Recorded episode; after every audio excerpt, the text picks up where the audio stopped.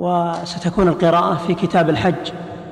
سيقوم الطالب همام الزهيري بالقراءة ويعلق الشيخ والأسئلة إن شاء الله تعالى تكون بعد الانتهاء من الشرح. الله أعلم وصلى الله وسلم على نبينا محمد. خل قدامي أحسن بسم الله الرحمن الرحيم. الحمد لله رب العالمين وصلى الله وسلم على نبينا محمد وعلى آله وأصحابه ومن تبعهم بإحسان إلى يوم الدين. النار تسمع ها؟ أما بعد فإننا سوف نتكلم في هذا المجلس وفيما بعده من المجالس إن شاء الله تعالى. على ما نسمعه من قراءة إمامنا في صلاة المغرب ثم آه، نبدأ بالدرس المقرر وهو من وهو من كتاب الحج في عمدة الأحكام. استمعنا إلى قراءة إمامنا وهو يقرأ. نعم. نعم. سورة الفجر. قال الله تعالى والفجر وليال عشر. والشفع والوتر والليل إذا يسر. خمسة أشياء أقسم الله تعالى بها. وكلها مخلوقة. كلها مخلوقة. والقسم تأكيد الشيء بذكر معظم بصيغة مخصوصة. هذا تعريف القسم.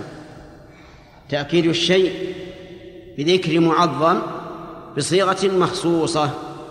فلا بد أن يكون المقسم به شيئا عظيما لأنه يراد به تأكيد المقسم عليه.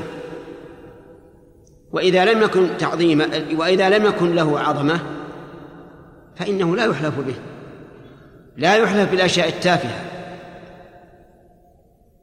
بالأشياء المعظمة. فلذلك نقول إن القسم هو تأكيد الشيء. أتم. تأكيد الشيء بذكر معظم بصيغة مخصوصة. واعلم أنه لا يجوز الحلف بغير الله أو صفة من صفاته. من صفاته المعنوية. فلا يجوز أن تحلف بمخلوق أيا كان ذلك المخلوق. حتى لو كان رسول الله صلى الله عليه وعلى آله وسلم لا تحلف به. فلا يجوز أن يقول الإنسان والنبي لأفعلن كذا. والنبي أن هذا صار. ولا يجوز أن تحلف بشيء معظم وهو مخلوق كبيت الله عز وجل. لو قلت والكعبة لأفعلن كذا فهو حرام. بل إن النبي صلى الله عليه وعلى آله وسلم قال من حلف بغير الله فقد كفر أو قال أشرك. إذن لا يجوز لا يجوز الحلف إلا بمن؟ بالله عز وجل أو صفة من صفاته. مثل أن تقول وعزة الله لأفعلن كذا وكذا وقدرة الله لأفعلن كذا وكذا. لأن الصفة تابعة للموصول فإن حلف بغير الله إن حلف بغير الله فليقل لا إله إلا الله. من أجل أن يكون هذا التوحيد مكفرا لذلك إيش؟ الشرك. ولهذا قال النبي صلى الله عليه وعلى آله وسلم من قال ولات فليقل لا إله إلا الله ومن قال تعالى أقامرك فليتصدق. الحلف لا يجوز إلا على حق وصدق فلا يجوز أن تحلف على شيء وأنت كاذب. مثل أن تقول والله لقد فعلت كذا وأنت لم تفعل. أو تقول والله ما فعلت كذا وأنت قد فعلت. لأنك جمعت بين سيئتين الكذب والحلف على الكذب. واختلف العلماء رحمهم الله في من حلف على شيء وهو كاذب. هل هي اليمين الغموس أو هي ليست يمينا غموسا ولكنها محرمة بالاتفاق. فمن العلماء من قال كل من من حلف على شيء ماض وهو كاذب فهي يمين غموس تغمس صاحبها في الإثم ثم تغمسه في النار والعياذ بالله. وقال بعض العلماء اليمين الغموس هي التي يقتطع بها مال امرئ مسلم كاذبا. فهذه اليمين الغموس. ومن حلف بها لقي الله وهو عليه غضبان. نعوذ بالله. مثال ذلك إنسان ادعى عليه شخص قال إن لي عندك مئة ريال. قال ما عندي. وذهب إلى القاضي وحلف المدعى عليه أنه ليس في ذمته لهذا الرجل شيء وهو يكذب. هذه يمين غموس بلا شك لأنه حلف يقتطع بها مال امرئ مسلم. اليمين على الماضي انتبه يا أخي. اليمين على الماضي إما أن تكون حقا فهي جائزة. وقد تكون مستحبة حسب ما يترتب عليها من المصلحة. وإما أن تكون باطلا فهي حرام. فإن كانت تتضمن اقتطاع مال امرئ مسلم اقتطاع مال امرئ مسلم صارت يمينا غموسا وإن لم تكن فقد اختلف العلماء رحمهم الله هل هي يمين غموس أو لا. بقينا في الحلف على المستقبل. الحلف على المستقبل هي التي فيها الكفارة. لأن الحلف على الماضي ما فيه كفارة. فيه إما إثم إن كان كاذبا أو لا شيء فيه إن كان صادقا. اليمين المستقبل على المستقبل هي التي فيها الكفارة. مثل أن تقول والله لأزورنك غدا. هذا مستقبل ولا ماضي؟ والله لأزورنك غدا. هذا مستقبل. إن زرته فقد بررت بيمينك ولا شيء عليك. وإن لم تزره وجبت عليك الكفارة. وجبت الكفارة. وهي إطعام عشرة مساكين أو كسوتهم أو إيش؟ تحرير رقبة. فإن لم يجد صام ثلاثة أيام متتابعة. ولا يسلم من هذه الكفارة إلا من قال إن شاء الله. فإذا قال الإنسان إن شاء الله فهنا إن وفى باليمين فقد وفى وإن لم يفي فلا شيء عليه. مثاله قلت لصاحبك والله لأزورنك غدا إن شاء الله. ولم تزر عليك كفارة؟ لا ما عليك كفارة. لأنك قلت إن شاء الله. وكل إنسان يقرن يمينه بقوله إن شاء الله فلا حنث عليه. أفهمت يا أخي؟ إذن ما هي اليمين التي فيها الكفارة؟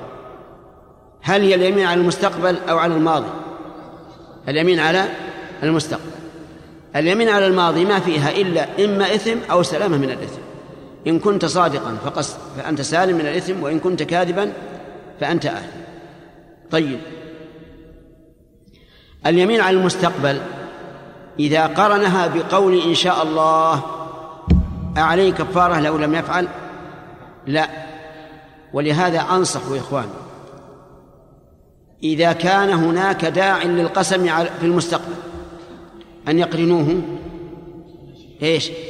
بمشيئة الله. لأن الله قال لنبيه محمد صلى الله عليه وعلى آله وسلم ولا تقولن لشيء إني فاعل ذلك غدا. إيش؟ إلا أن يشاء الله. ولأن قرن الإنسان يمينه بالمشيئة يستفيد به فائدتين عظيمتين. الفائدة الأولى أن ذلك من أسباب تيسير أمره وحصول مقصوده. والفائدة الثانية أنه لو لم يتيسر قل فلا شيء عليه لا كفارة. إذن هذه فائدة عظيمة. فأنصح إخواني أن يقولوا دائما كلما أقسموا على شيء مستقبل أن يقولوا إن شاء الله. واستمع إلى قصة وقعت لنبي من الأنبياء. نبي من الأنبياء. يحب الجهاد في سبيل الله. ويحب أن يكون له ذرية تجاهد في سبيل الله. وهو سليمان بن داود عليه السلام. وعلى أبيه. قال يوم من الأيام والله لأطوفن الليلة على تسعين امرأة تلد كل واحدة منهن غلاما يقاتل في سبيل الله. فقيل له قل إن شاء الله. قاله الملك ما لم يقل إن شاء الله. ليش؟ لأنه عازم عازم على الفعل. غير متردد. ما قال إن شاء الله. طاف على تسعين امرأة. يعني جامع في الليلة تسعين امرأة. تسعين امرأة ولم يلد منهن إلا واحدة ولدت شق إنسان. لا إله إلا الله. الأمر بيد من؟ بيد الله. أراد الله أن يبتليه. ويبين له أن الأمر أمر الله عز وجل. وأنه لا شيء إلا بمشيئة الله. واحدة شق إنسان نصف واحد. سبحان الله قال النبي صلى الله عليه وعلى آله وسلم محمد بن عبد الله قال لو قال إن شاء الله لم يحنث وكان دركا لحاجته. ولقاتلوا في سبيل الله فرسانا أجمعون. لو قال إن شاء الله. إذن أعطني أيها الأخ المستمع أعطني فائدة الاستثناء بقوله إن شاء الله والسؤال الواحد. واحدة ولا أكثر؟ ما هي؟ كم؟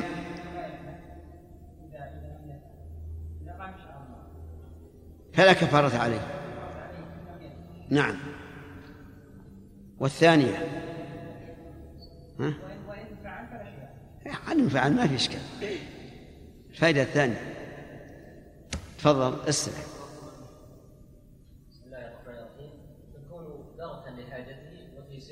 يعني يكون في هذا تيسير لأمره تمام. اسمع يعني من أسباب تسهيل أمرك وحصول مقصودك أن تقول إيش؟ إن شاء الله. انتبه يا أخي لهذا. كل شيء مستقبل اقرنه بمشيئة الله. كم من إنسان يقول والله لأزورن صديقي غدا ولا يزور؟ يكون هناك موانع. فإذا قال إن شاء الله يسر الله أمره. اقرن كل شيء مستقبل بإيش؟ بمشيئة الله. طيب. إذا حلف على شيء ولم يفعله وحلف على آخر ولم يفعله وحلف على آخر ولم يفعله أتجزئه كفارة واحدة أم كفارات؟ استمع. قال والله لا أدخل هذا البيت. هذا واحد. قال والله لا آكل هذا الطعام. كم هذه؟ اثنين. قال والله لا أكلم فلانا. كم؟ ثلاثة. ولكنه أكل الطعام ودخل البيت وكلم الرجل. كم يلزم من كفارة نعم. يلزمك ثلاث كفارات. يلزمه ثلاث كفارات. لأنه حلف ثلاثة أيمان. على إيه؟ على ثلاثة أشياء. فيلزمه ثلاث كفارات. طيب. إن تعدت إن تعددت الأيمان والمحلوف عليه شيء واحد. كم يلزم؟ كفارة واحدة. مثال ذلك قال والله لا أدخل بيت فلان. فقال له صاحبه الرجل طيب اذهب إليه وزره. قال والله لا أدخل لا أدخل بيته. كم من يمين؟ يمينان. فكلمه صديق آخر قال له رجل كيف تحلم ما تدخل على بيت فلان؟ وهو رجل طيب حقيق بأن يكرم اذهب إليه وزره. قال والله ما أدخل بيته كم الأيمان؟ آه تمام. المعروف عليك كم؟ واحد. هنا لو دخل فليس عليه إلا كفارة واحدة لأن المحلوف عليه أتم يا أخي. واحد. طيب. إنسان قال والله لا أدخل بيت فلان ولا آكل هذا الطعام ولا ألبس هذا الثوب. كم المحلوف عليه؟ ثلاثة. واليمين؟ واحد. لو فعل ودخل على فلان وأكل الطعام ولبس الثوب كم يلزمه؟ كفارة واحدة كفارة واحدة لأن اليمين واحدة. طيب فهمنا من هذا يا أخوان. إذا تعددت الأيمان وتعدد المحلوف عليه لزمه من الكفارات بعددها. إذا كان اليمين واحدة والمحلوف عليه متعددا كفارة واحدة. إذا كان إذا كانت الأيمان متعددة والمحلوف عليه شيء واحد كفارة واحدة. إذن لا تتعدد الكفارات إلا إذا تعددت الأيمان وتعدد المحلوف عليه. طيب إنسان قال والله لا أدخل بيت فلان. فدخله. كم يلزم من كفارة؟ جيوا يا جماعة. كفارة واحدة. طيب دخله ثانية. كم يلزم إذن كفارتان الأولى والثانية؟ كفارة واحدة. كفارة واحدة ما تعدد. طيب. حلف مرة ثانية أن لا يدخل هذا البيت اللي كان دخله حلف عليه بالأول ثم دخل. أتلزمه كفارة ثانية أو نقول الأولى التي قبل اليمين؟ تكفيك. تلزمه كفارة ثانية لأن الأولى قبل اليمين. هذه ضوابط فيما إذا في تكرار الكفارة هل تكرر أو لا تتكرر؟ طيب نعود إلى الآية الكريمة. بل الآيات أقسم الله تعالى بأربعة أشياء كلها مخلوقة. وقد قررنا أن الحلف بالمخلوق حرام بل هو شرك. لكنه ليس شركا أكبر إلا أن يعتقد الإنسان أن المحلوف عليه أن المحلوف به له من التعظيم كما لله عز وجل فهذا شرك أكبر. طيب كيف يحلف الله عز وجل بالمخلوق؟ وهو الحلف بالمخلوق شرك. الجواب أن الله هو الذي له الحكم. فهو يحكم ولا يحكم عليه. يجير ولا يجار عليه. له أن يحلف بمن شاء من خلقه. وله أن يحلف بنفسه. نعم. وله أن يحلف بنفسه. لكن نحن لا نحلف إلا بالله. أما الله تعالى فإنه له أن يحلف بنفسه وبغيره لأن له الحكم عز وجل فهو يحكم ولا يحكم عليه. أرأيتم السجود لغير الله؟ حكمه الأخ. السجود لغير الله ما حكمه؟ شرك. مخرج عن الملة. طيب اسمع. ألم تسجد الملائكة لآدم؟ نعم ولا بلى؟ خطأ. ما تقول نعم؟ إن قلت نعم يعني ما سجدوا. نعم. لا قل بلى. انتبه يا أخي. إذا قلت أليس كذا؟ فالجواب بلى. طيب. الملائكة سجدت لآدم. وإبليس امتنع عن السجود. كيف يكون هذا؟ وقد قلنا إن السجود لغير الله شرك. لم... نعم. لأن الله أمرهم أن يسجدوا. فكان سجودهم لغير الله طاعة لله وكان امتناع السجود لغير الله الذي أمر الله به كان كفرا. كما قال عز وجل إلا إبليس أبى واستكبر وكان من الكافرين. أفهمت يا أخي؟ طيب. قتل الابن حرام ولا غير حرام؟ حرام من الكبائر. قتل الابن حرام. قال الله تعالى ولا تقتلوا أولادكم من إملاق وفي الآية الأخرى خشية إملاق فصار يوم من الأيام طاعة لله. في أي قصة؟ في أي قصة؟ في قصة إبراهيم عليه الصلاة والسلام مع ابنه إسماعيل.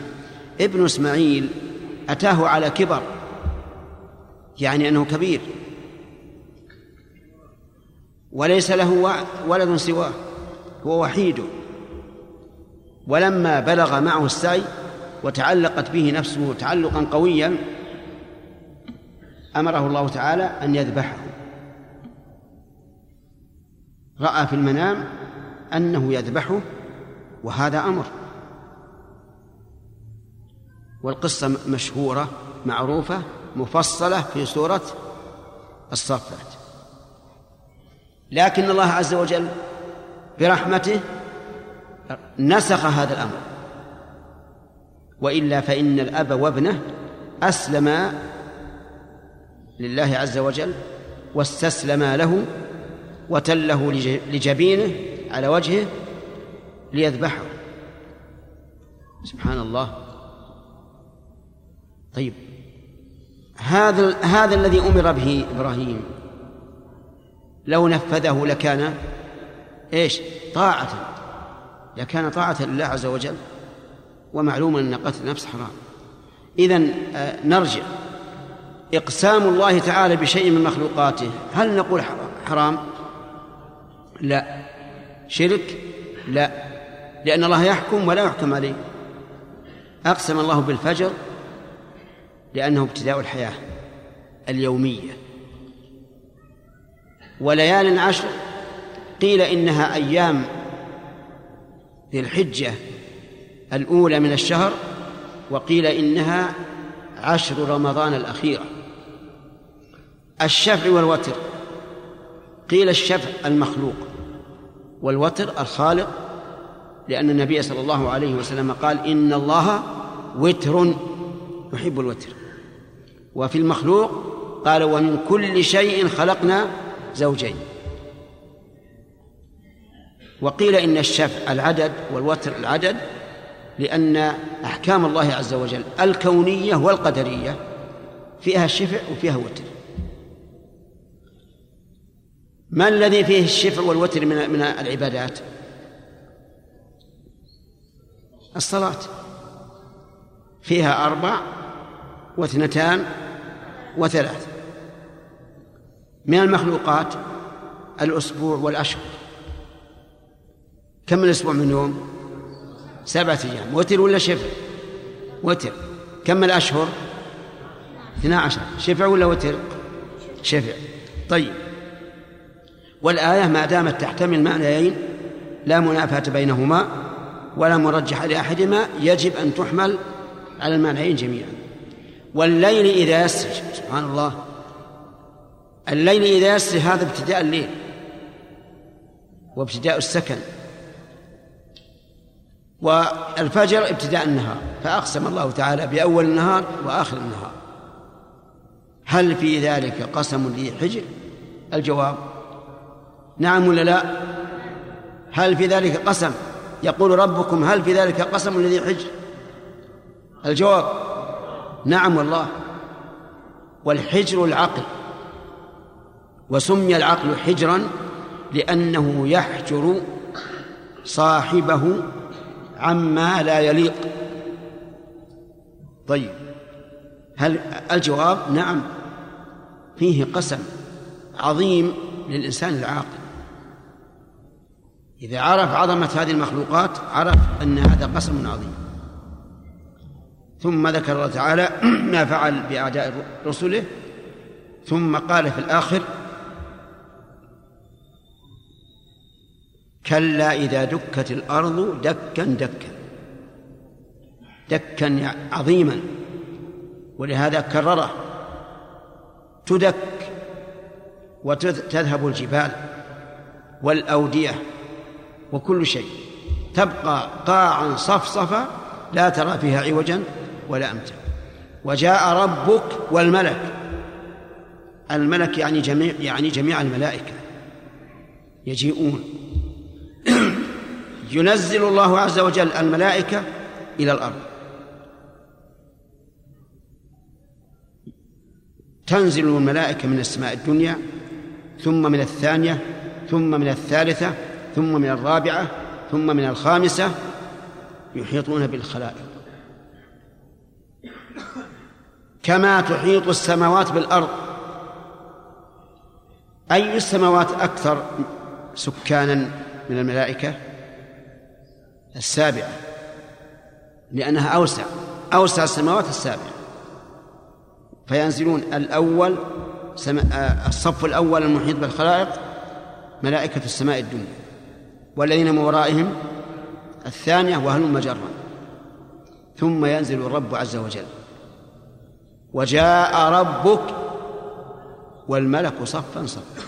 الملك صفا من وراء صف والرب عز وجل يحمل عرشه فوق الخلائق يومئذ كم؟ ثمانية. هذا المجيء هل هو مجيء الرب جل وعلا أي مجيء الذات المقدسة أو مجيء الملائكة؟ مجيء الله عز وجل. وهل لك أن تقول كيف يجيء الله؟ أجب يا أخي. متى درست أنه لا يجوز أن تقول هذا؟ متى درسته البارح لا يجوز أن تقول كيف يجيء لأن هذا من الأمور الغيبية الذي يجب عليك أن تؤمن به بدون سؤال عن كيفيته. وأما من قال وجاء ربك أي جاء أمر ربك فقد ضل سواء السبيل. وحرف الكلمة عن مواضعه. وأبطل ما أراد الله وأثبت ما لم يرد الله. فيكون جنى على النص القرآني من وجهين. الوجه الأول أنه أثبت ما لم يرده الله. والوجه الثاني نفى ما أراد الله. انتبه يا أخي. المسألة خطيرة جدا. ومع الأسف أنك تجد هذا المعنى في كثير من كتب المفسرين بالنظر. لا بالأثر. أما المفسرون بالأثر فيقولون جاء الله نفسه عز وجل لكن لا نعلم كيف جاء. فعلينا أن نؤمن ونشهد الله وملائكته ورسله وجميع خلقه أنه عز وجل يجيء حقا يوم القيامة ولكننا لا ندري كيف يجيء. طيب. ثم قال وجيء يومئذ بجهنم. تجر والعياذ بالله. سبعين ألف زمام كل زمام يقود السبعون ألف ملك. وما أعظم قوة الملائكة.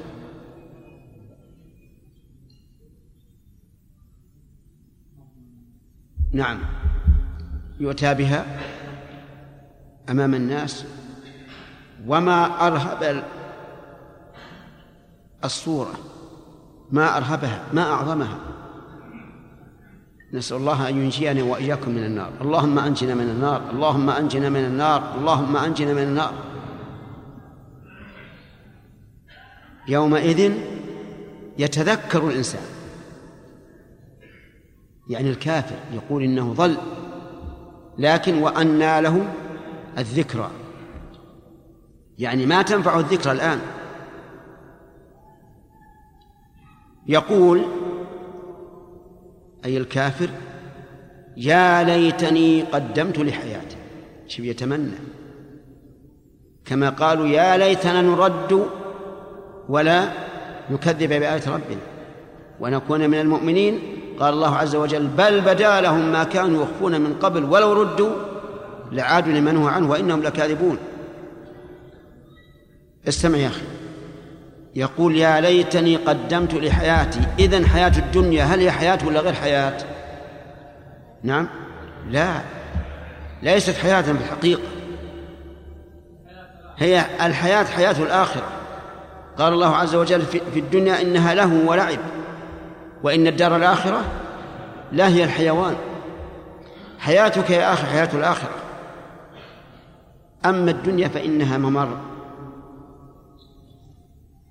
وموضع حرث وزرع للآخرة. فاعمل لما يستقبل. ولهذا جاء من الحكم اعمل لدنياك كأنك تعيش أبدا واعمل لآخرتك كأنك تموت غدا. هذا يروي بعض الناس حديثا وليس بحديث موضوع مكتوب على الرسول لكنه حق. اعمل لدنياك كأنك تعيش أبدا. معناه؟ لا يهمك إذا فاتك العمل اليوم أن تؤخره إلى إلى غد ما يهم.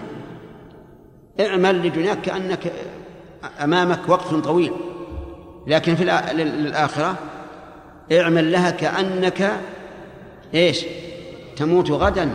بمعنى لا تؤخر عمل اليوم إلى بكرة. اسبق إلى الخيرات. ولا تؤخر. الحياة في الحقيقة حياة الآخرة. ربنا آتنا في الدنيا حسنة وفي الآخرة حسنة وقنا عذاب النار. قال الله عز وجل فيومئذ لا يعذب عذابه أي عذاب الله أحد. يكون عذاب الله يكون عذاب الله شديدا. ولا يوثق وثاقه أحد. كما قال عز وجل وترى المجرمين يومئذ إيش؟ مقرنين في الأصفاد سرابيلهم من قطران وتغشى وجوههم النار. اللهم أجرني من النار اللهم أجرني من النار. ثم ذكر الله الحالة الأخرى المقابل. يا أيتها النفس المطمئنة وهي نفس المؤمن. ارجعي إلى ربك راضية مرضية. اللهم اجعلنا منهم. فادخلي في عبادي أي عباد الصالحين وادخلي جنتي. اللهم اختم لنا بهذا يا رب العالمين. واجعل نفوسنا مطمئنة في الدنيا والآخرة. إنك على كل شيء قدير. انتهى الكلام على ما ما أراد الله تعالى أن نتكلم عليه من هذه الآيات الكريمة. وأكرر ما ذكرته في الليلة الماضية من الحرص على تدبر القرآن وفهم معانيه. والآن إلى الدرس المقرر من كتاب العمدة. قال الشيخ الإمام الحافظ عبد الغني المقدسي رحمه الله في عمدة الأحكام من كلام خير الأنام صلى الله عليه وسلم. اللهم صل وسلم عليه. الحمد لله والصلاة والسلام على رسول الله. كتاب الحج باب المواقيت. عن عبد الله بن عباس رضي الله عنهما أن رسول الله صلى الله عليه وسلم وقت لأهل المدينة ذا الحليفة ولأهل الشام الجحفة ولأهل نجد قرن المنازل ولأهل اليمن يلملم. وقال هن لهن ولمن أتى عليهن من غير أهلهن ممن أراد الحج أو العمرة ومن كان دون ذلك فمن حيث أنشأ حتى أهل مكة من مكة. يقول مريم رحمه الله تعالى كتاب الحج. والحج هو الركن الخامس من أركان الإسلام. تعدها لنا أركان الإسلام؟ تعرف أركان الإسلام؟ أنت. إيه؟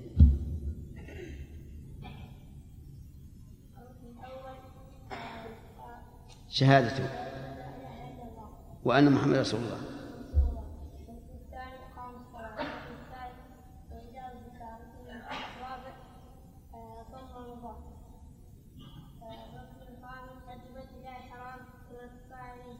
أحسنت. بارك الله فيك.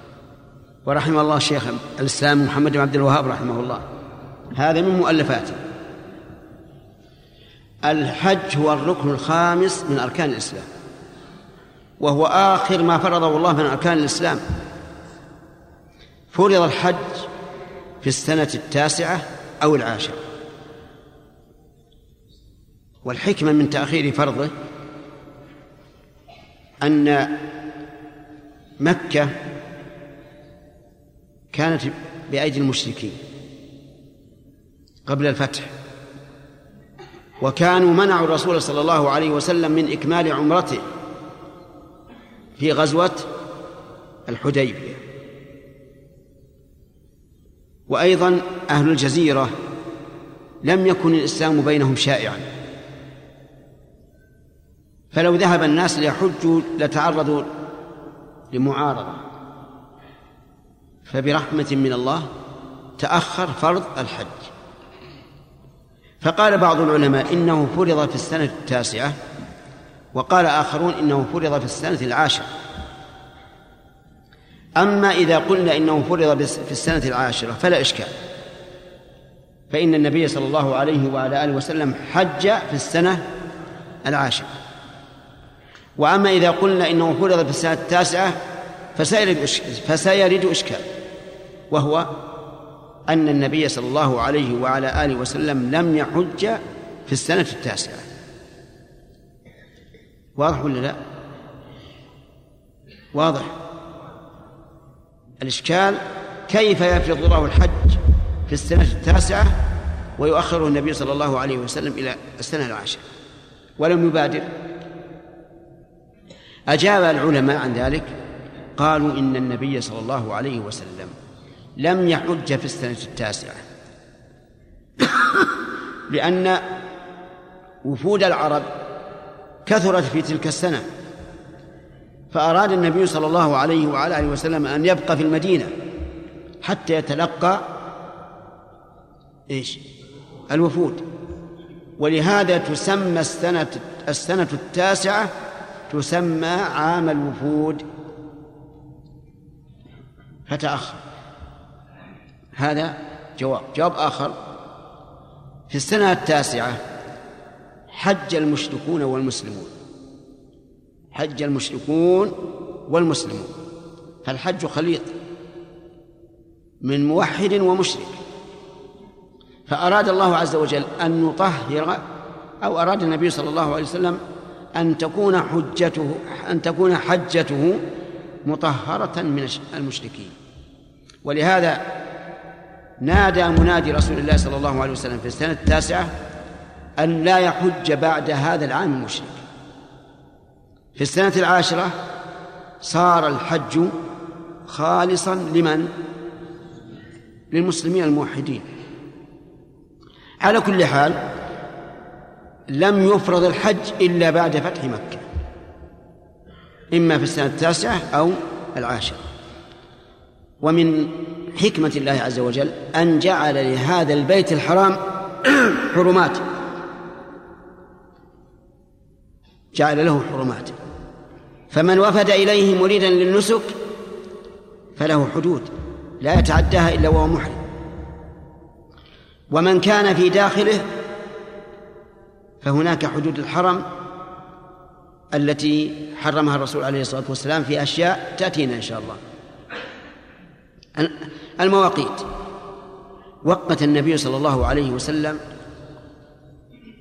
لأهل المدينة ذا الحليفة وهي مكان قريب من المدينة ويعرف الآن بأبيار علي. ووقت لأهل الشام الجحفة وهي قرية قديمة اجتحفها السيل وهلك أهلها. فجعل بدلها رابغ. هذان اثنان. الثالث لأهل اليمن يلملم. يلملم ميقات أهل اليمن ويسمى الآن السعدية. الرابع لأهل نجد قرن المنازل. والقرن جبل صغير متصل بجبل كبير. يشبه القرن في الحيوان. قرن المنازل يسمى الآن السيل الكبير. طيب. وقت لأهل العراق. وقت لهم ذات عرق. فيما رواه أهل السنن. وقيل إن الذي وقتها عمر رضي الله عنه. وهنا يتساءل المرء كيف وقت النبي صلى الله عليه وعلى آله وسلم لأهل الشام الجحفة والشام لم تفتح بعد؟ لأن الشام ما فتحت إلا بعد وفاة الرسول صلى الله عليه وعلى آله وسلم. فكيف وقت لهم المواقيت وهم لم يسلموا بعد؟ قال أهل العلم هذا من آيات النبي صلى الله عليه وعلى آله وسلم لأن لأنه يستلزم أن قولوا يا أن يسلم أهل الشام ويحجوا هذا البيت. ولهذا قال ابن ابن عبد القوي رحمه الله في منظومته وتوقيتها من معجزات نبينا لتعيينها من قبل فتح المعدد. ثم قال في الحديث هن لهن يعني هذه المواقيت لهذه البلدان. ولمن مر عليهن من غير أهلهن.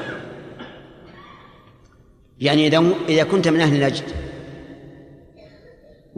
وذهبت عن طريق المدينة. ومررت بذي الحليفة. هل تحرم أو نلزمك أن تذهب إلى قرن المنازل؟ الجواب تحرم. وهذا من تيسير الله عز وجل. تحرم لأنك مررت مررت بالميقات. إذا كنت من أهل اليمن وأتيت من طريق الطائف ومررت بقرن المنازل أتحرم منه أو تذهب إلى يلملم؟ عجيب يا جماعة. تحرم من قرن المنازل حتى لا تتعب. طيب. إذا كنت من أهل الشام وذهبت عن طريق المدينة ومررت بذي الحليفة أتحرم منها؟ أو تقول ميقات الجحفة أنتظر حتى أصل الجحفة؟ الجواب تحرم منها من ذي الحليفة لعموم قوله ولمن أتى عليهن من غير أهلهن لكن ممن يريد الحج أو العمرة. ممن يريد الحج أو العمرة. أما من مر بها وهو لا يريد حجا ولا عمرة لكن أراد أن يزور أقارب له في مكة أو أراد أن يتجر من مكة فلا إنه فهذا لا يلزم الإحرام. له له أن يدخل مكة بثيابه وبدون إحرام. لقوله ممن يريد الحج أو العمرة. ولكن إذا كان الإنسان لم يؤد لم يؤدي فريضة الحج ولا العمرة وجب عليه أن يحرم. لأن الحج والعمرة واجبان على الفور. ولا يمكن أن يمر بهذه المواقيت وهو لم يحج أولا وهو, وهو يريد مكة إلا أن يحرم بالحج أو العمرة. قال ومن كان دون ذلك فمن حيث أنشأ. دون ذلك إيش؟ دون المواقيت. فيحرم من حيث أنشأ. وبناء على هذا من أين يحرم أهل الشرائع؟ أيرجعون إلى إلى قرن المنازل ويحرمون أو يحرمون من مكانهم؟ يحرمون من مكانهم. لا يلزم الإنسان أن يرجع إلى الوراء ليحرم يحرم من مكانه. حتى أهل مكة يحرمون من مكة. يعني الذين في مكة إذا أرادوا الحج من أين يحرمون؟ من مكانهم لا نقول اخرج إلى إلى التنعيم ولا نقول اخرج إلى قرن المنازل ولا إلى الجحفة أحرم من من مكة. إلا العمرة.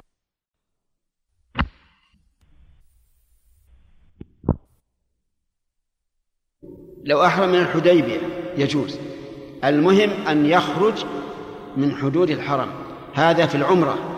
أما الحج فيحرم من مكانه ولو كان في مكة. ودليل ذلك أن النبي صلى الله عليه وعلى آله وسلم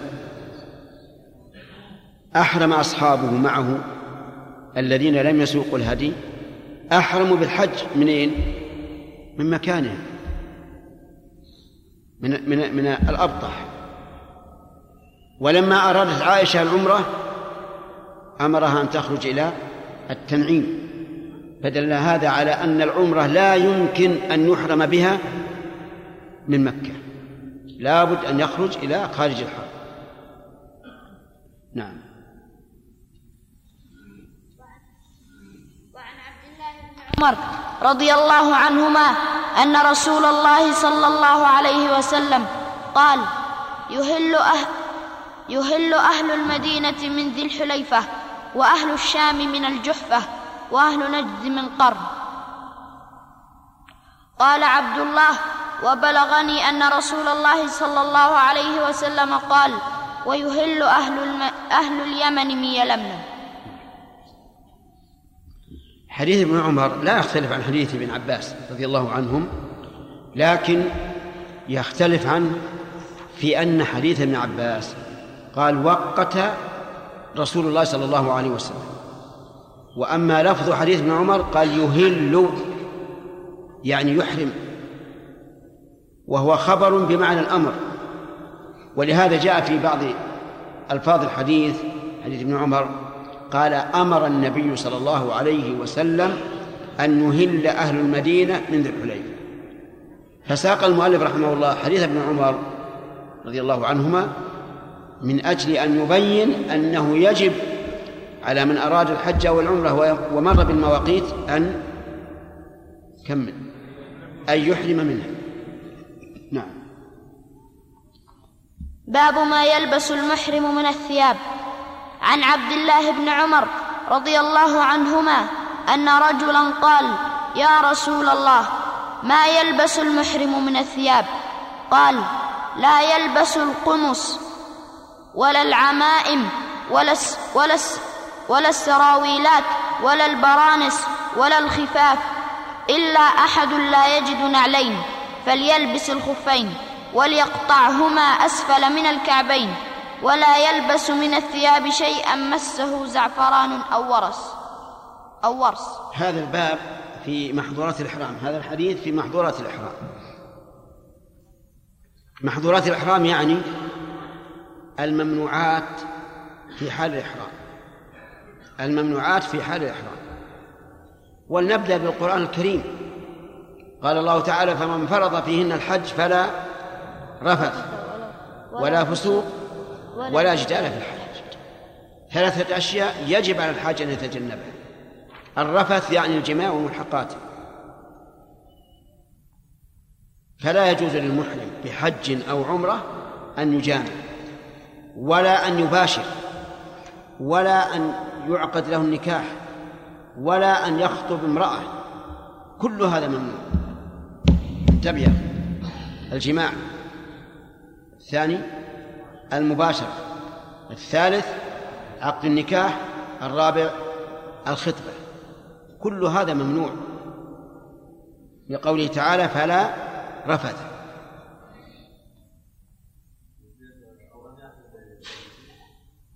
كل هذا ممنوع. طيب الجماع يحرم على الرجل والمرأة. المباشرة تحرم على الرجل والمرأة. الثالث عقد النكاح. فلا يجوز للمرأة المحرمة أن يعقد لها النكاح أن يعقد عليها النكاح.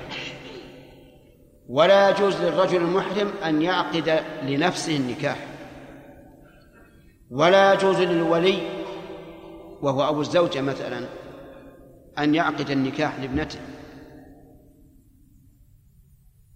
ولا يجوز لأبي الزوج أن يعقد النكاح لابنه. أفهمتم الآن؟ كل هذا حرام.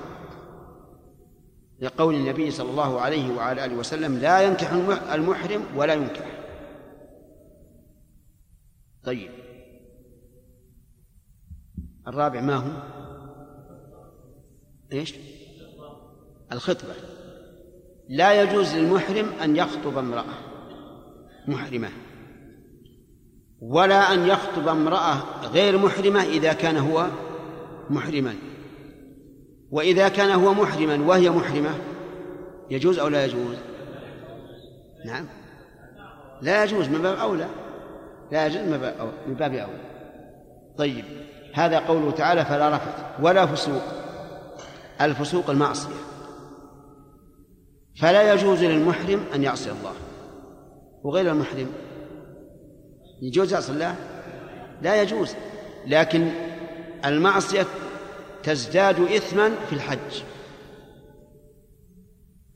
ولهذا أود أن أقول كلمة وإن كانت تثقل على بعض الناس. شرب الدخان في حال الحج والعمرة. معصية ولا غير معصية؟ معصية. يعني يزداد إثما. يزداد إثما لأنه يفعله وهو محرم.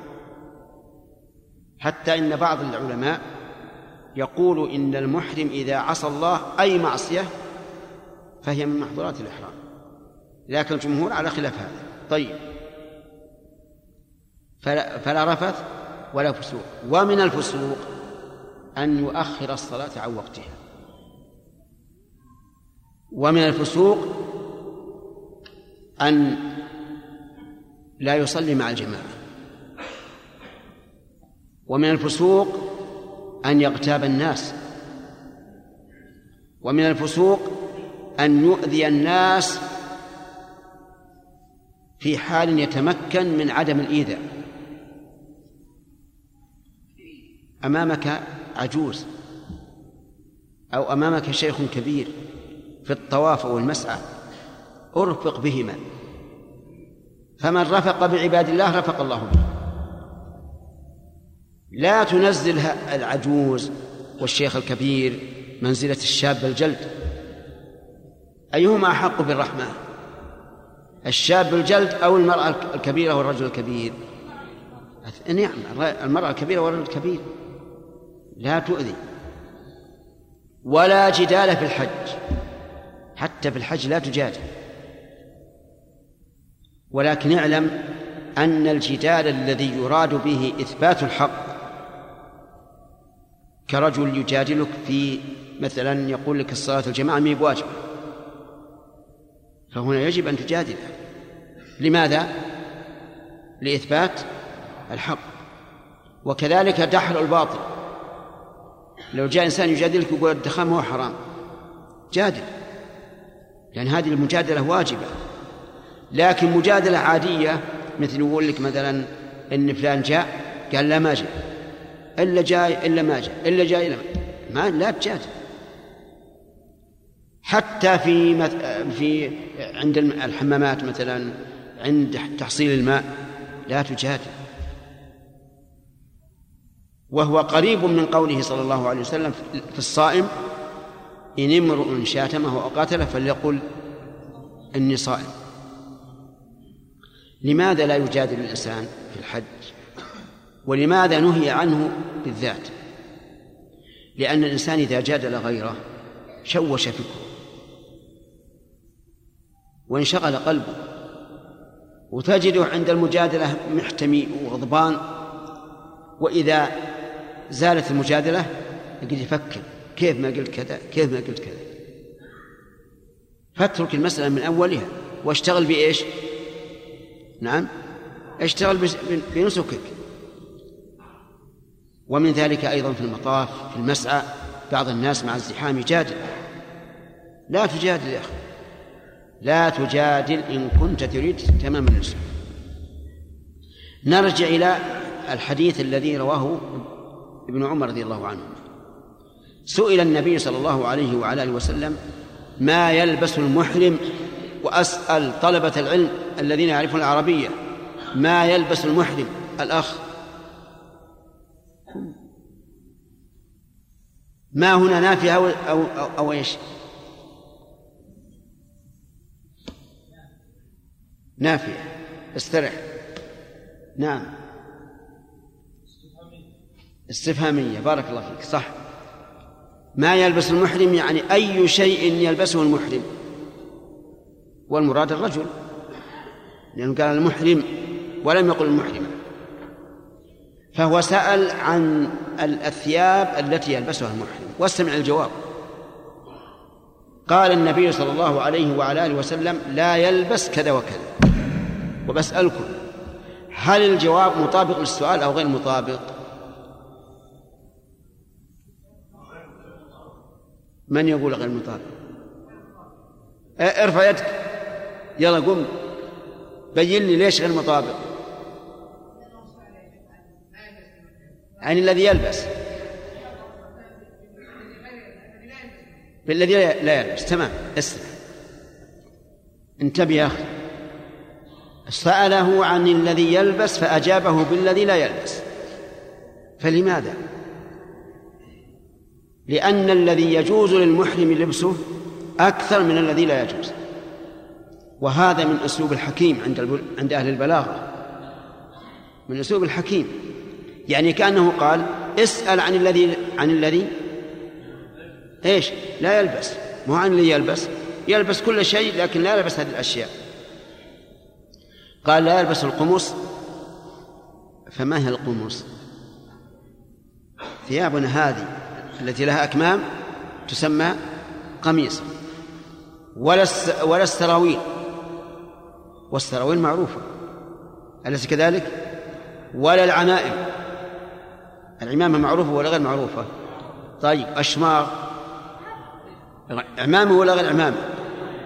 ليس عمامة لكنه لباس الرأس فهو يشبه العمامة نحن هنا ما نلبس العمائم لكن نلبس لكن نلبس الغترة والطاقية والشمار وما أشبه إذن العمامة كالغترة والطاقية. ليش؟ لأن الكل لباس الرأس.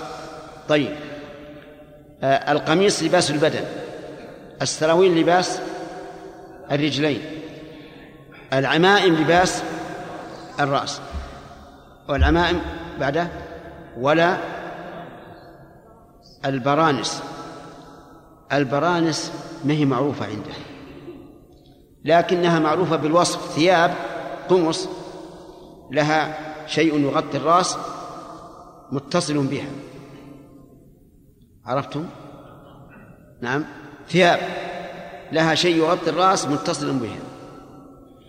نجده في في مكة يلبسه المغاربة. يلبسه المغاربة. قال لا يلبس البرانس ولا الخفاف. الخفاف معروفة أيضا. ولا لا؟ ما هي؟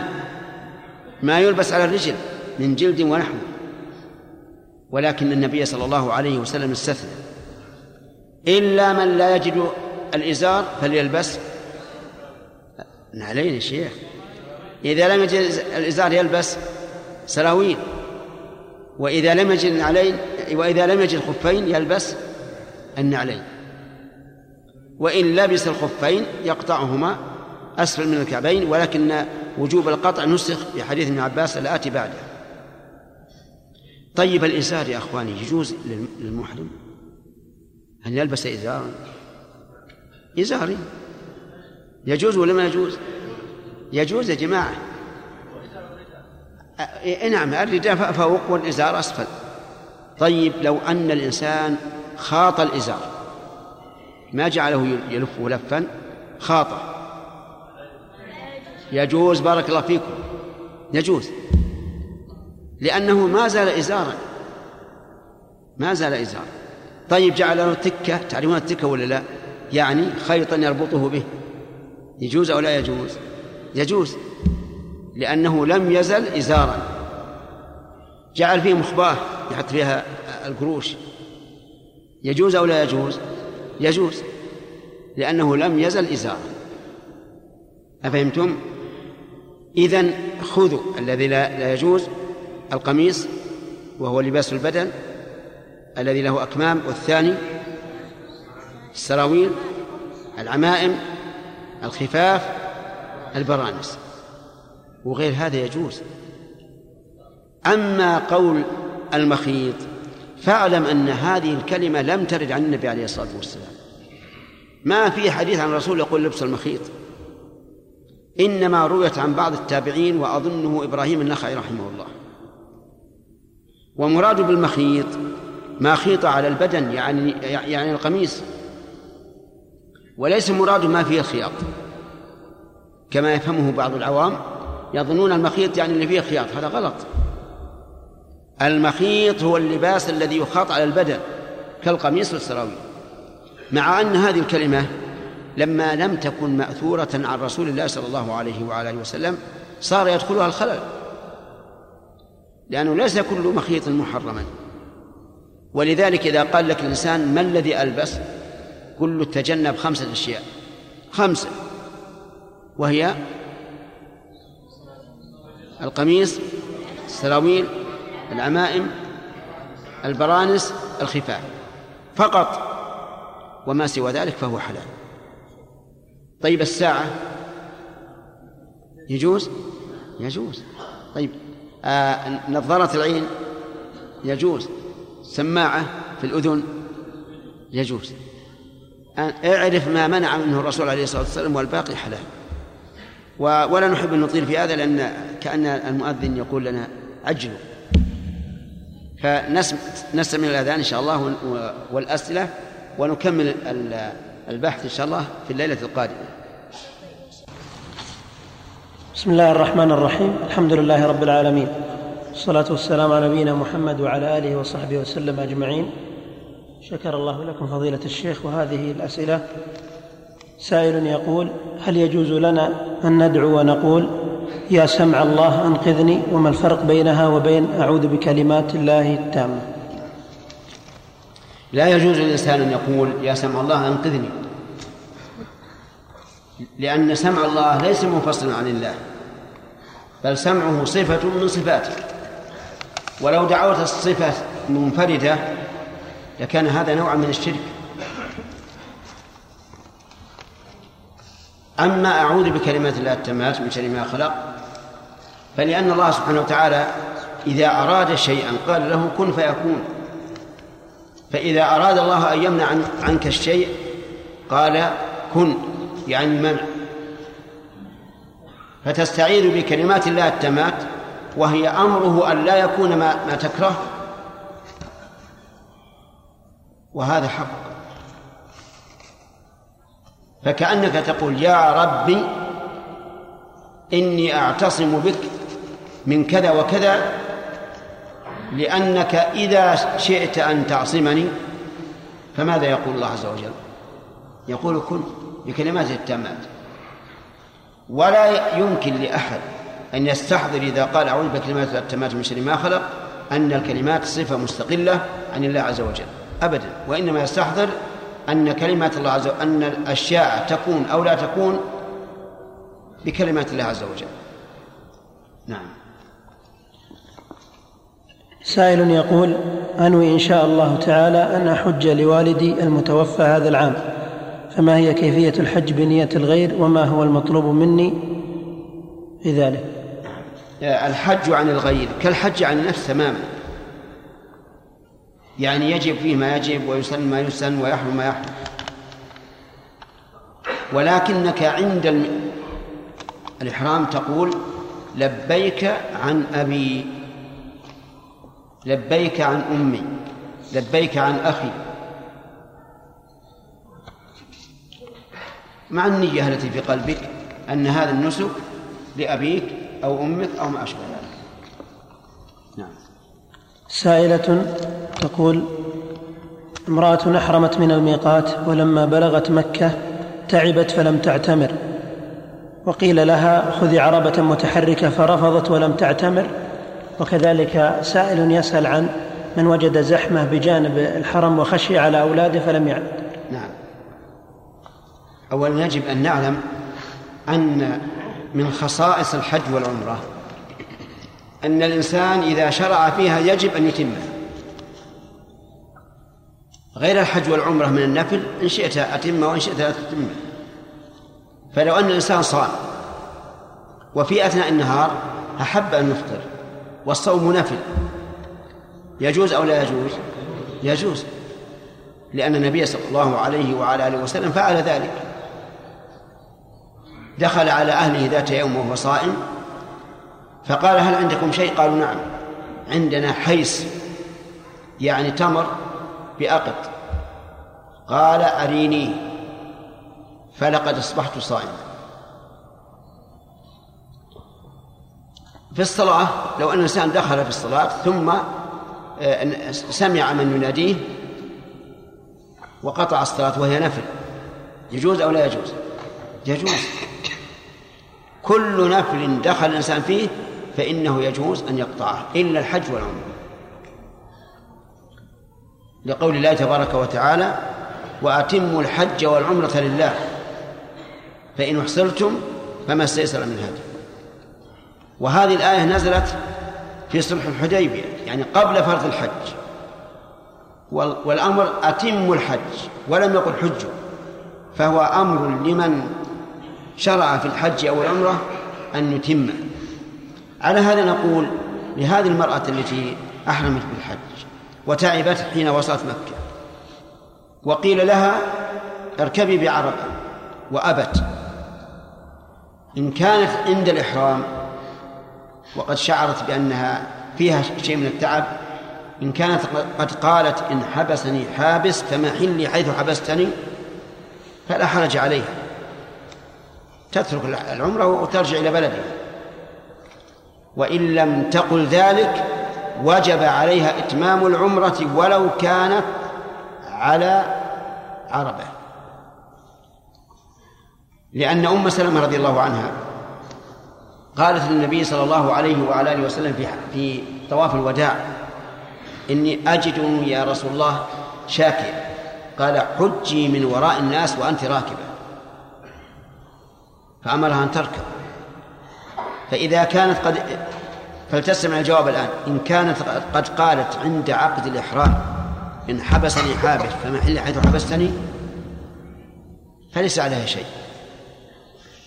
لأنها عجزت وإن لم تكن قالت ذلك فهي الآن محرمة لا تزال في إحرامها. يجب عليها أن تتجنب جميع محظورات الإحرام فلا تقرب زوجها إن كان ذات زوج ولا تتطيب ويلزمها الآن أن تسافر إلى مكة وتكمل العمرة وماذا تصنع؟ هل تحرم من الميقات أو لا تحرم؟ أجيب لا تحرم لأن الآن محرمة يجب أن تذهب إلى مكة وتذهب إلى البيت على طول وتطوف وتسعى وتقصر وترجع. الثاني الذي اعتمر معه أولاده وخاف من الزحام نقول فيه كما قال كما قلنا في المرة. وإنني بهذه المناسبة أود أن أقول إن الناس يحرصون على أن يحرم الأطفال من ذكور وإناث. بالحج والعمرة مع المشقة الشديدة عليهم وعلى أطفالهم. بل إنه ربما يختل إتيانه بالأمور المستحبة في في نسكه من أجل مراعاة الأطفال. وهذا لا ينبغي.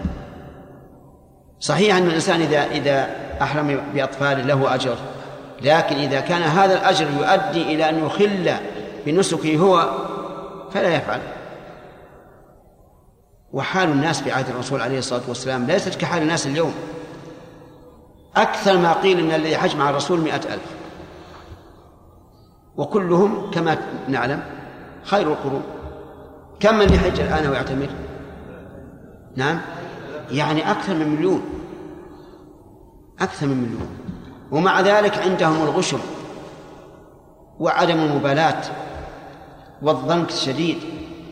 فلماذا أتعب وأتعب أولادي؟ خلى الأولاد يقعدون في البيت يقعدون في الخيمة وأسلم من أذيتهم ومن تأذي تأذي منهم. نعم. سائل يقول فضيلة الشيخ حفظك الله ونفع بعلمك. ما رأي فضيلتكم فيما يسمى بنظام التأجير المنتهي بالتمليك؟ وهناك شخص أخذ سيارة بهذا النظام وسدد ما يقارب نصف قيمتها. فبماذا تنصحونه؟ أولا إلى الآن لم يبت العلماء فيها وهي تحت الدراسة في هيئة كبار العلماء. فلينتظر إخواننا حتى تصل الفتوى من هيئة كبار العلماء. أما أنا فلا أفتي فيها ما دمنا ننتظر فتوى هيئة كبار العلماء وسيتبين إن شاء الله. الأمر نعم. سؤالان عن حكم التأمين الطبي وخصوصا إذا لم يكن هو الذي يدفع المبلغ تدفعه الشركة ونحو ذلك. أما إذا كانت تدفعه الشركة فلا يسأل عنها هي اللي تسأل. وأما إذا كان فرد من أفراد الناس يريد أن يؤمن فهذا حرام. ولا يجوز. أرأيت لو أعطى كل كل شهر 500 ريال؟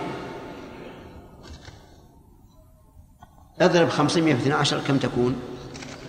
ستة آلاف. وطيلة العام لم يحتج إلى المستشفى. من الرابح؟ الشركة ولا الإنسان؟ المؤمن. الشركة. طيب. إنسان أمن ستة آلاف ريال في السنة وأصيب بأمراض عظيمة. احتاجت إلى ستين ألف. من الرابح؟ الشركة خسران. كل عقد يكون مترددا بين الربح والخسارة فهو من الميسر الذي حرمه الله عز وجل وقرنه بالخمر والأنصاب والأزلام. آية واحدة. يا أيها الذين آمنوا إنما الخمر والميسر والأنصاب والأزلام رجس من عمل الشيطان فاجتنبوه.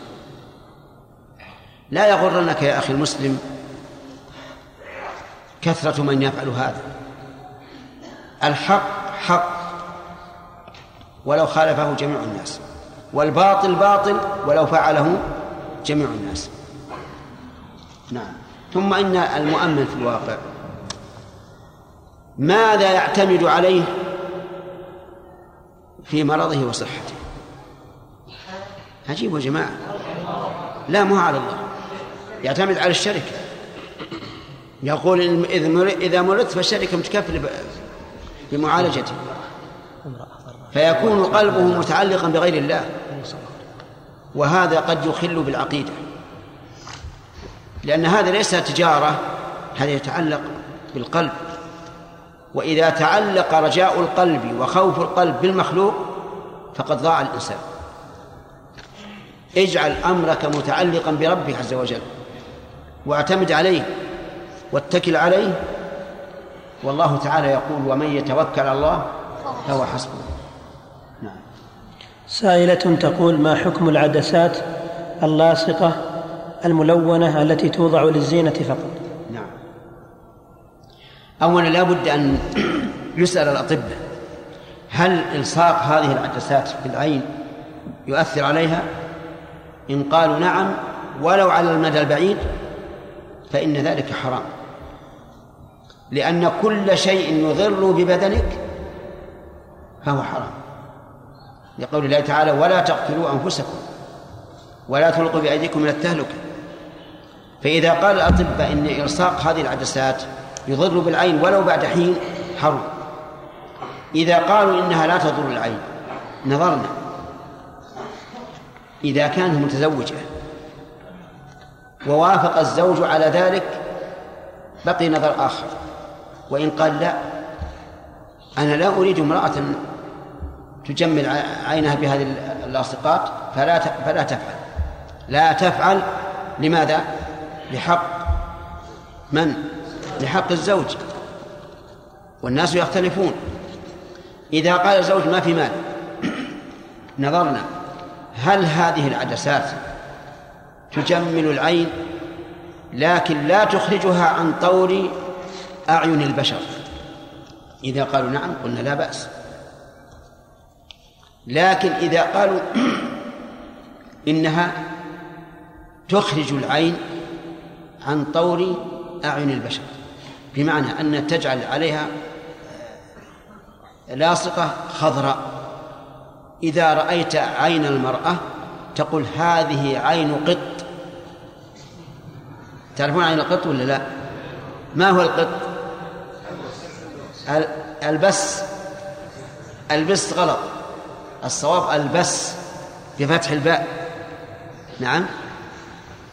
واحذر إذا قلت بس في الشاهي أن أن يظن صاحبك أن بس أقبل. طيب. على كل حال بارك الله فيكم. إذا كانت هذه العدسات اللاصقة تمثل عين حيوان سواء قط أو أرنب أو غير ذلك فهي حرام. حرام. لأن الله فضل البشر على الحيوان. فكيف ينزل بنفسه حتى يشابه الحيوان؟ انظروا إلى القرآن والسنة. متى ورد وصف الإنسان بالحيوان؟ في مقام المدح ولا في مقام الذم؟ نعم. في مقام الذم قال الله عز وجل فمثله كمثل الكلب إن تحمل عليه يلهث أو تتركه يلهث وقال عز وجل مثل الذين حملوا التوراة ثم لم ثم لم يحملوها كمثل الحمار يحمل أسفارا. وقال تعالى في وصف النافرين عن الحق كأنهم حمر مستنفرة فرت من قسوة أي من أسد. أما السنة فاسمع. قال النبي صلى الله عليه وسلم العائد في هبته كالكلب يقيء ثم يعود في قيء. وقال النبي صلى الله عليه وسلم الذي يتكلم يوم الجمعة والإمام يخطب كمثل الحمار يحمل أسفارا إذا لم ترد النصوص في تمثيل الإنسان بالحيوان إلا في مقام الذم فهل يليق بالإنسان أن يحول صورة عينه إلى عين حيوان؟ لا. نعم. سائل يقول هل يجوز لي مصافحة زوجة أبي أو تقبيلها وأن أكون محرما لها في السفر؟ وإذا طلقها والدي هل أكون محرما لها أيضا؟ نعم. دون جزاكم زوجة الأب أو الجد أو أبي أو أبي الجد محرم للابن يعني من محارم. فيجوز للإنسان أن يصافح زوجة أبيه. وأن يقبلها لكن على الرأس على رأسه. وأن يخلو بها. وأن يسافر بها. لأنها إيش؟ محرم. وإذا قدر أن الأب مات عنها أو طلقها فالمحرمية باقية. ولهذا لو طلقها أبوه وانتهت عدتها جاز أن تكشف للابن ولا تكشف للأب لأن الأب طلقها وليس محرما له والابن محرم له. نعم. سائل يقول ما صحة تسمية آبار علي بهذا الاسم وما معناه؟ جزاكم الله خيرا. هذا شيء قديم مصطلح عليه. ويقال إن لعلي بن أبي طالب رضي الله عنه تأثير في هذه الآبار. لكن التسمية الصحيحة هي أجب. ذو الحليفة نعم. سائلة تقول ما هو آخر وقت لصلاة الظهر والعصر والمغرب؟ طيب. أريد التحديد أو ضرب المثال. جزاكم الله خير. آه وقت الظهر يدخل إذا زالت الشمس. ومعنى زوالها أن تميل إلى المغرب. ونحن نعلم أن الشمس تخرج من المشرق. أليس كذلك؟ فإذا انتصفت في السماء ف... فإن نزولها أدنى نزول يدخل به وقت الظهر. قال أهل العلم وعلامة ذلك أن تنصب شيئا شاخصا عمودا أو عودا. إذا طلعت الشمس. فما دام الظل ينقص فالشمس لم تزل. وإذا زاد أدنى زيادة فقد زالت الشمس. إلى أن يصير ظل كل شيء مثله بعد فيء الزوال. ثم يدخل وقت العصر إلى أن تصفر الشمس والضرورة إلى غروب الشمس. صلاة المغرب من غروب الشمس إلى أن يغيب الشفق الأحمر. والشفق الأحمر الآن لا يراه الناس لكن هو يغيب ما بين ساعة وربع بعد الغروب أو ساعة ونصف بعد الغروب. وقت العشاء من خروج وقت المغرب إلى نصف الليل فقط. وما بعد نصف الليل ليس وقت للعشاء. لأن النبي صلى الله عليه وعلى آله وسلم حدد العشاء بنصف الليل. الفجر من طلوع الفجر الثاني إلى طلوع الشمس. واعلم أن الفجر فجران صادق وكاذب. والفرق بينهما من وجوه ثلاثة. انتبه يا الفجر فجران صادق وكاذب والفرق بينهما من وجوه ثلاثة الوجه الأول أن الفجر الصادق يكون مستطيرا بالراء مستطيرا في الأفق. والكاذب مستطيل باللام في الأفق.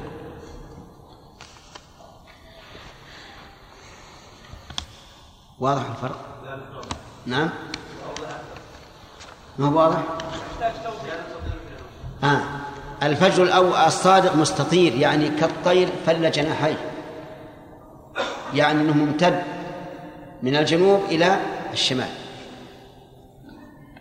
الكاذب مستطيل يعني أخذ السماء طولا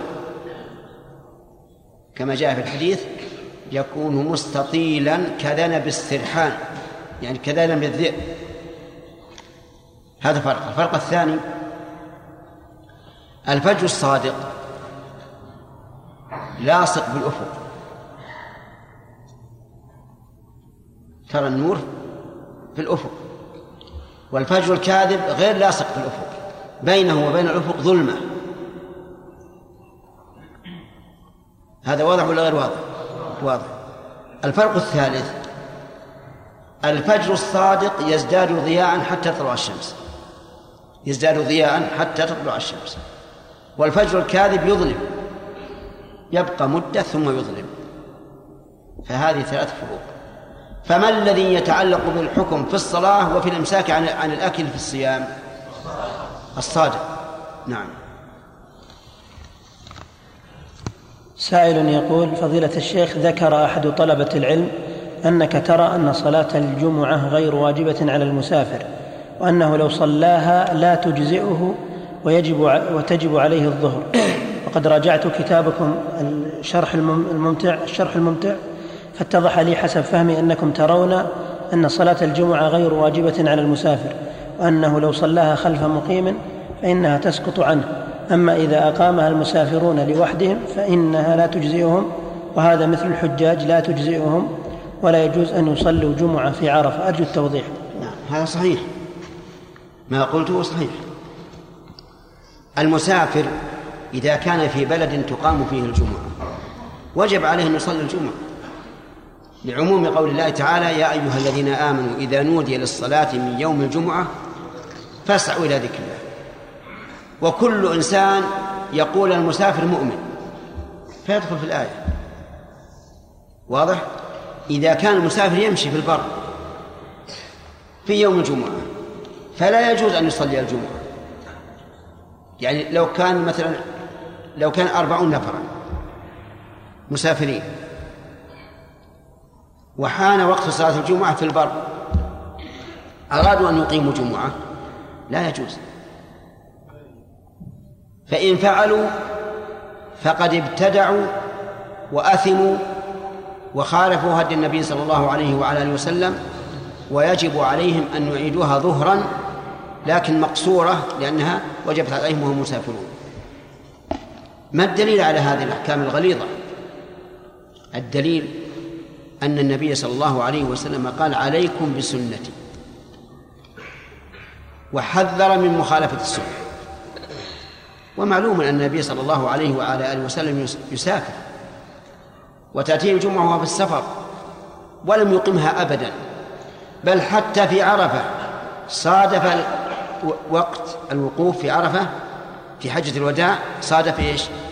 يوم الجمعة ومع ذلك لم لم يصلي الجمعة صلى ظهرا فقد أمر بلالا أن يؤذن فأذن بعد أن خطب الناس خطب الناس أولا ولما انتهت الخطبة وهي خطبة عرفة ما هي خطبة جمعة؟ أمر بلالا فأذن ثم أقام فصلى الظهر ثم أقام فصلى العصر. هكذا قال جابر رضي الله عنه. تبينت المسألة أو لا؟ صار المسافر إذا كان في بلد تقام فيه الجمعة؟ إيش؟ وجبت عليه الجمعة. الدليل؟ قوله تعالى يا أيها الذين آمنوا إذا نودي للصلاة من يوم الجمعة فاسعوا إلى ذكر الله وهو مؤمن. يدخل في الآية. إذا كان مسافرا خارج البلد فإنه لا يجوز أن يصلي الجمعة فإن فعل فهو مبتدع مخالف لهدي النبي صلى الله عليه وعلى آله وسلم يجب عليه إعادتها ظهرا. نعم. اكتب اكتب سؤال. من قاعدتنا أنه ممنوع الشفوي نعم. سائل يقول وصل قوم من السفر وقت صلاة العشاء ودخلوا المسجد وقد فاتتهم الركعة الأولى من صلاة العشاء وهم لم يصلوا المغرب فصلوا الركعات الثلاث الباقية من صلاة العشاء مع الإمام بنية المغرب ثم بعد فراغهم صلوا العشاء صلوا العشاء هل ذلك جائز؟ نعم هذا جائز وهذا حسن ما في إشكال لماذا؟ لأن اختلاف نية الإمام والمأموم لا تضر لا يضر هذا واحد ولأن هؤلاء صلوا ثلاثا وهي صلاة المغرب قد يقول قائل هؤلاء جلسوا في أول ركعة تبعا تصورتم المسألة ولا لا؟ هؤلاء دخلوا مع الإمام في الركعة الثانية من العشاء متى يجلس الإمام؟ في الركعة الأولى لهم أليس كذلك؟ طيب ولم يجلسوا هم في محل تشهدهم. في الركعة الثانية لهم التي هي ثالثة للإمام.